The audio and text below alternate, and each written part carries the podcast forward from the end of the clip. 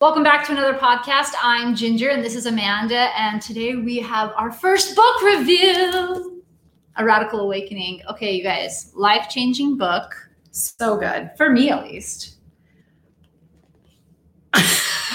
no, not for Amanda. Listen, we don't always agree. I would say that I would say that a lot of this I've thought about, but I would say that like I agree with probably I don't know. We'll see. You're I'm gonna a throw little- out a percentage. a, I, well, I was, but I'm a little bit in conflict with some things. But I feel like I have like room to be open to those Okay. ideas too. so- Okay. Well, let's get to I it. don't If you guys haven't read this book, you can pick it up everywhere. So um, I think that this is a really, a really great book for women. Yes. I like mean, really probably one of the best books that really describes the experience of being a woman, especially if you're coming from. Um, she talks about her background in India or probably something you and I can relate to a little more a high demand religion. yeah. So um, I think, and even just American culture in general, I feel like she really describes what it is to become a woman. in this day and age, which I think is really misunderstood. Um, and this comes down to a gender experience, I feel like. Because I, I think it's very hard for men to understand that this is where women are coming not from. all men, not all men. but um, I think in general, men in their experience and women in their experience have just because of gender have different perspectives and different understandings Nobody's- of what's going on. Nobody's So- fault. Nobody's No. bad. It just it just is what it is. Okay, Amanda's going to jump in. She took some notes, and I've taken some notes, and we are going to dig deep. So buckle up, Buttercup. Here we go. But really, we're talking about right from the beginning. She gets off started talking about this good girl mentality. Oh, and talking about how girls are raised to look for what she calls the triple threat, which is approval, validation, and praise. And I people do pleasing. the three dimensions of people pleasing. Let's jump on in. so, and this is one thing men growing up in our society are not conditioned that way. They're not conditioned to be good boys and to be constantly worried In about getting, yeah, they're praised. They're bad boys. That's right. bad boys are praised. Bad boys are looked at with like well, taking risks is seen as a good thing, right? Standing out is seen as a good thing. It's just very different. even dominating situations. Absolutely. Yeah, it's very opposite. It's actually. very, and to be honest, men who struggle sometimes don't embody those valued masculine traits. right. Right? And, and can and those traits when they are too big is what I think they're considering toxic masculinity. Yes. Agreed. You know, so men have it on kind of the opposite end of the spectrum.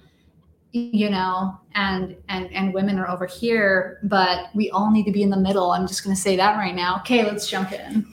Neutrality. Neutrality is- favorite topic. Neutrality. Have I said that enough? Maybe I should make that shirt. I, I think. I think. I'm always in neutral. Living life in neutral. I should write a book. she poses the question is good really good when it comes to being the good girl what do you think ginger is good really good No. And also, bad is not really bad. I think pe- things are apparently good and things are apparently bad when we are in that judgmental state of mind. Mhm. But when we approach situations from neutrality, we're not judging whether something's good or bad. We're just observing the outcome. right I like to use real estate in this example because it's, and this is kind of funny, but like, let's say we are a junkie house. okay Amanda is a junkie house that I'm looking to buy.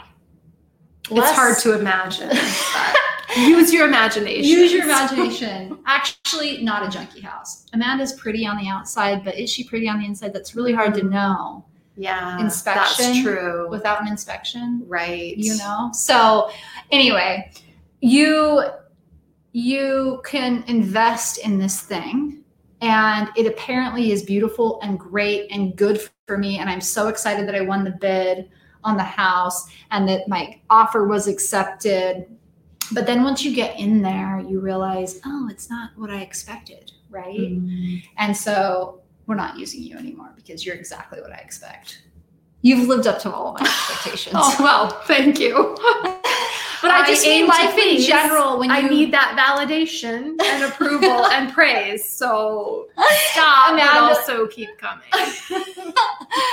I think that we um, we apparently look at things and judge it good or bad, but then a lot of the times we're disappointed.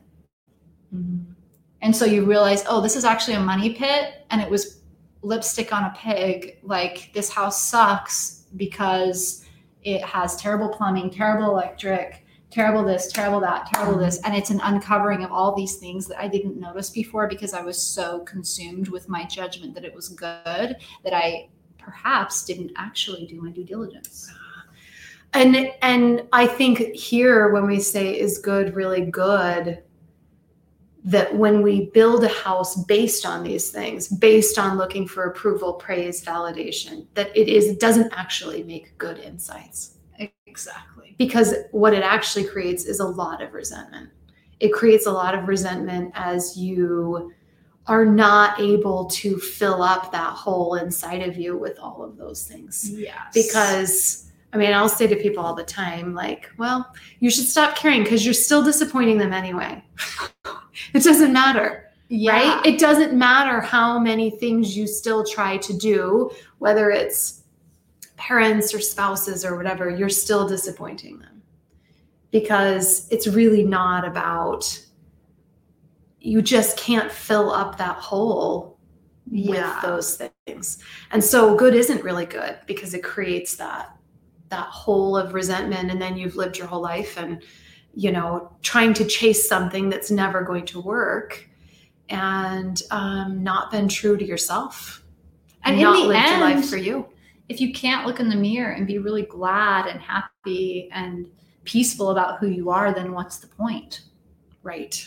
Because um, also the people in your life can change. Your relationships can change. So you build your life around around the expectations of others and then you wake up one morning and you're like oh wait a second. I'm not who i want to be because i've been so busy trying to be everything they want me to be that i mm-hmm. forgot that this is my life. Right.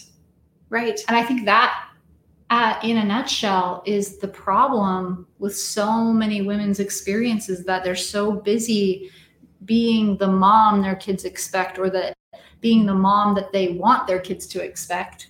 A lot of the times we project on other people how we want to be seen. Right. Yes, absolutely.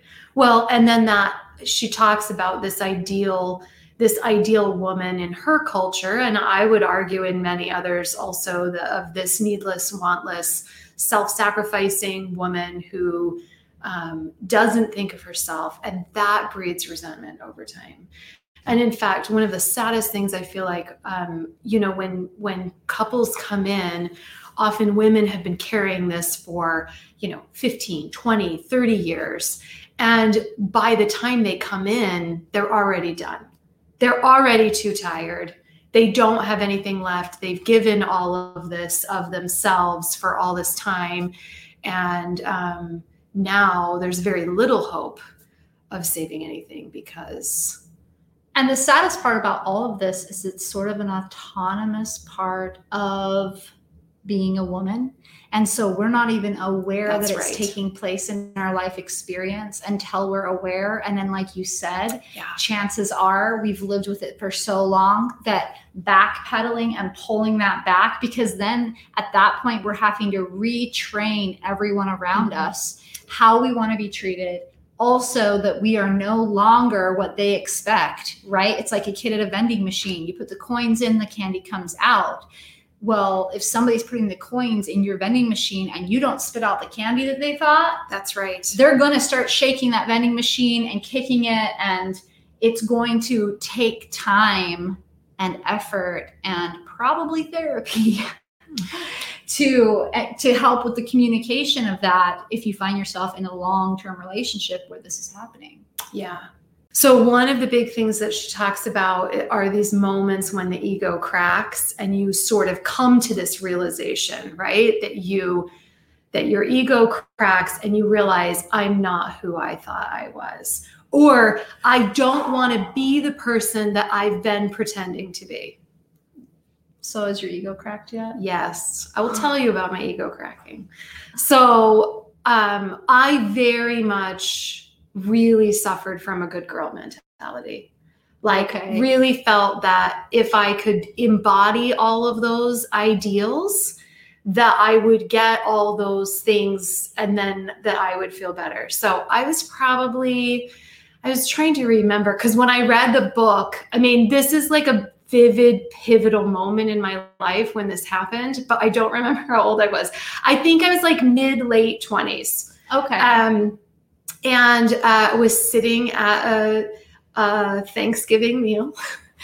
And um was, uh, and i am i should preface this by saying i am very very grateful for this experience. And i'm grateful i had it so young I'm grateful that I was only in my mid late 20s. I'm grateful I wasn't older um, because it changed the way that I was in my life and it changed, um, it gave me permission. When that ego cracks, it's permission to live your life your own way. And so I am so grateful for this and I'm so grateful that it could happen in a in a safe way that allowed me to continue to progress as a as a person as an individual. Um, but one of my family members was saying what they appreciated about each member of the family. And um, i am the oldest of four and was always labeled as the peacemaker um, that was certainly my role within the family. Um, that is what I received praise for. So that is what I always try to embody to my own self denial, right? I was the peacemaker at my own expense all the time in my efforts to be the good girl. And yes. And I had this moment of clarity where my ego cracked and I just said, ah, I don't want to be a doormat anymore. Like, I just had, I heard all these other wonderful things about my other siblings that I felt were just much more um, the champion and, you know, all these other things. And I thought, I am tired of being a doormat and being self sacrificing and denying everything that I need or want in order to make everybody else comfortable and make everybody else feel better. But I will tell you, it was very uncomfortable as I came out of that role. And like you were saying, people really don't like it. It was it, it took it to took years before they adjusted to treating a way where I was a person again. Um, and that it was okay that I had opinions that were different, or I wasn't just always smoothing everything over at my own expense. Um, and so that is my ego cracking. I and think such a good experience. Like, really, I'm so grateful. And I think when it happens, it is like a light bulb moment. Like, it is like a light bulb moment. And I think the most beautiful part about those moments through our life is that it puts you on new ground.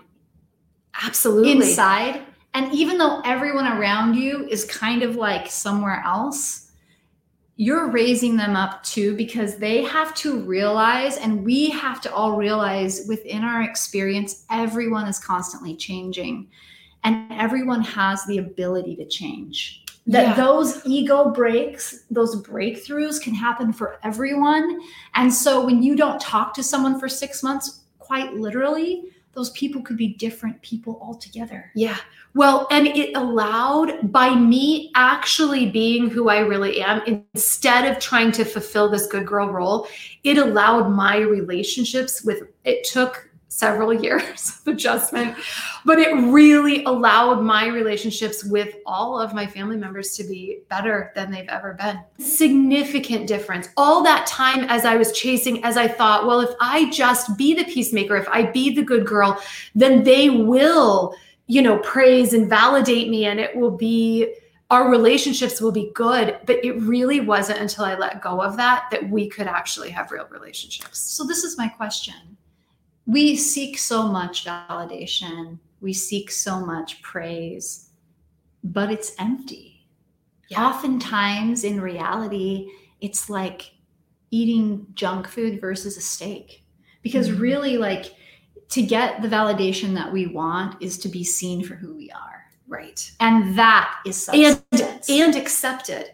But if we're playing this role of the good girl, we can never be accepted for who we are and vice versa. They don't even know. If we are projecting that good girl mentality on other people and requiring them to be yes. a certain way and not allowing other people to live in their authentic self, then in in in the flip side, you know, we're going to stall out their development. But if we're constantly drawing authenticity out of others and we're constantly trying to unmask, you know, um, facades, I think that it's contagious and people feel mm-hmm. like they can be authentic with you and they feel like they can be honest with you. Right. When you approach the situation in a place where you are authentic and you're like, oh, actually, I don't do that.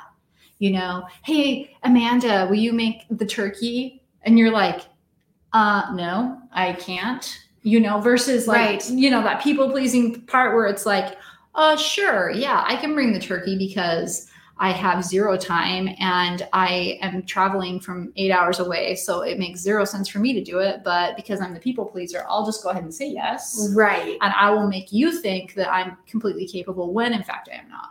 Right. Right. And all to prop up our own ego. Right. That's the thing. That's the hard. I know we touched on this, I think, in like episode two, but all of this, all of this good girl mentality in the end is to prop up our own ego. So when the ego cracks, then we are able to come into a place where so let's talk a little bit more about the experience of an ego crack. I I'm trying to retrieve some specific situations in my life. I know I've had just multiple ego crashes in my life. I mean, there was a time I was just maybe borderline clinically depressed because of the I was I was doing so much self-improvement and working at such a high rate of trying to figure myself out mm-hmm. because I can be obsessive. I know that might sound crazy to some people. That's a joke.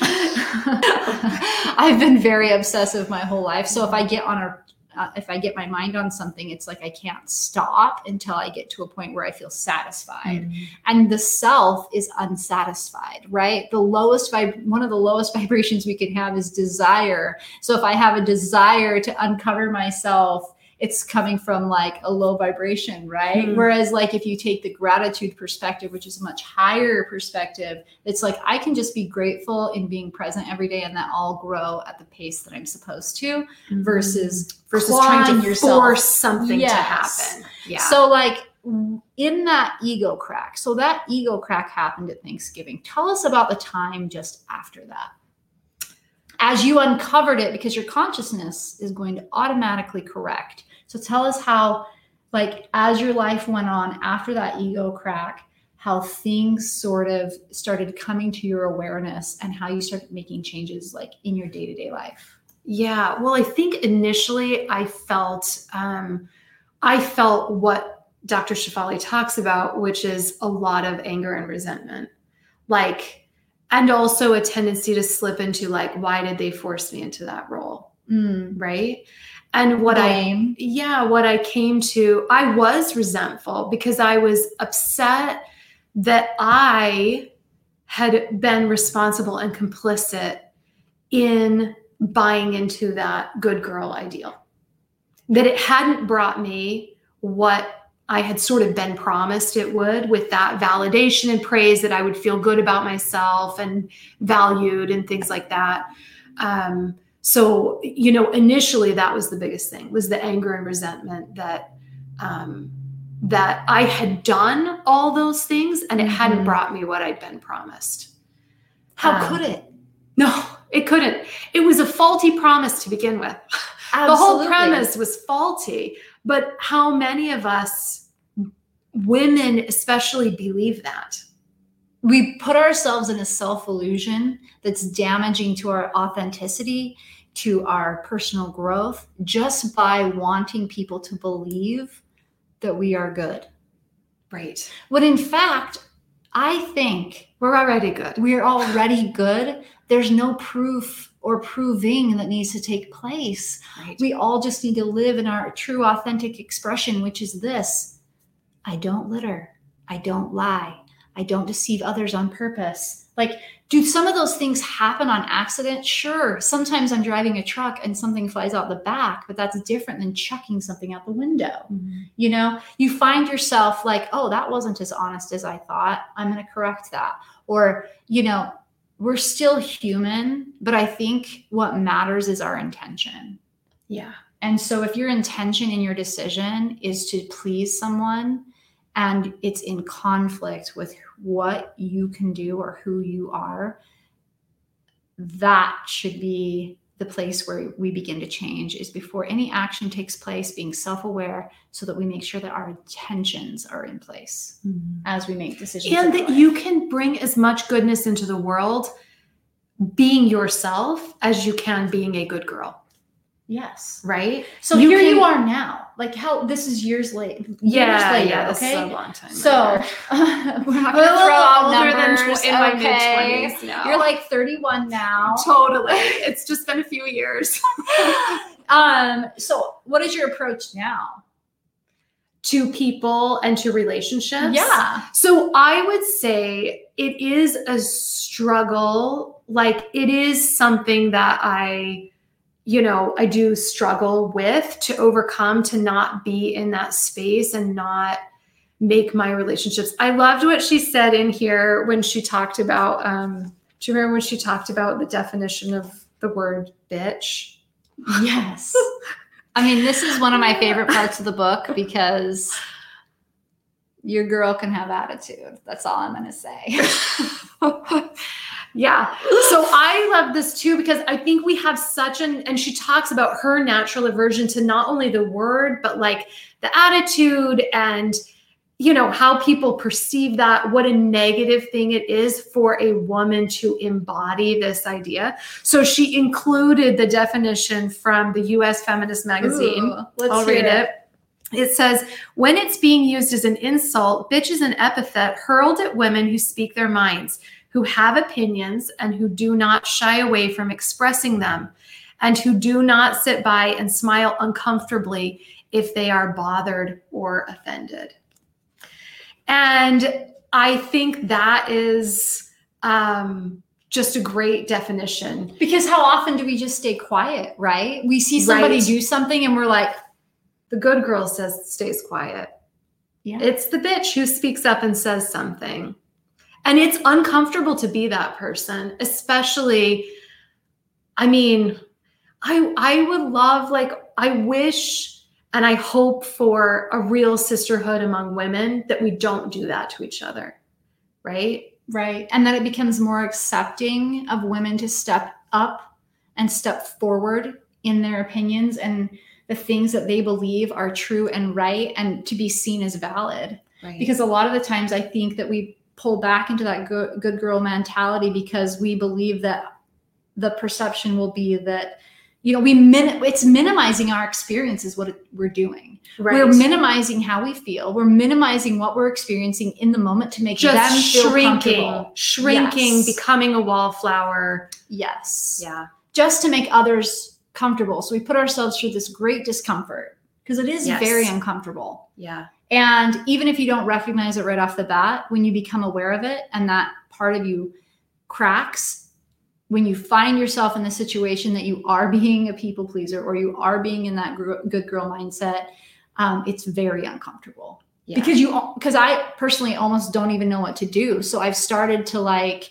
practice thinking through situations so that so that when I find myself there, I have I have already like paved a path for me to get out of it in the moment and that I don't let those moments pass by me without doing it right. Because until you start doing it right and re repaving new neural pathways, it's just going to be a habit. Right. Yeah, absolutely. And I think the bottom line is you can be good without being a good girl.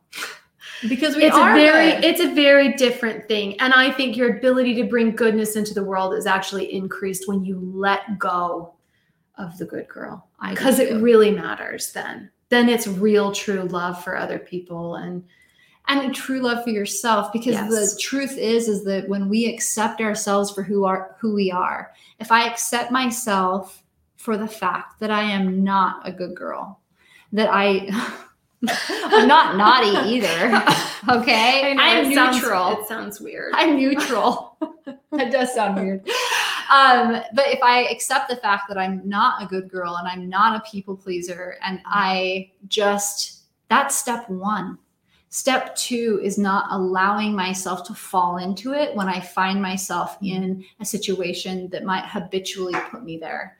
And then unraveling myself in the moment so that I can live in authenticity. And that is power. Uh, is there anything else you'd like to add? No. All right, this wraps up another podcast here on the Unfold Real podcast with Ginger and Amanda. We hope you guys will check out our website, amandabuswell.com, and um, check out the cruise. Just a reminder about that. Um, we only have a few slots left. So if you want to come join us on the women's retreat, we'd love to have you.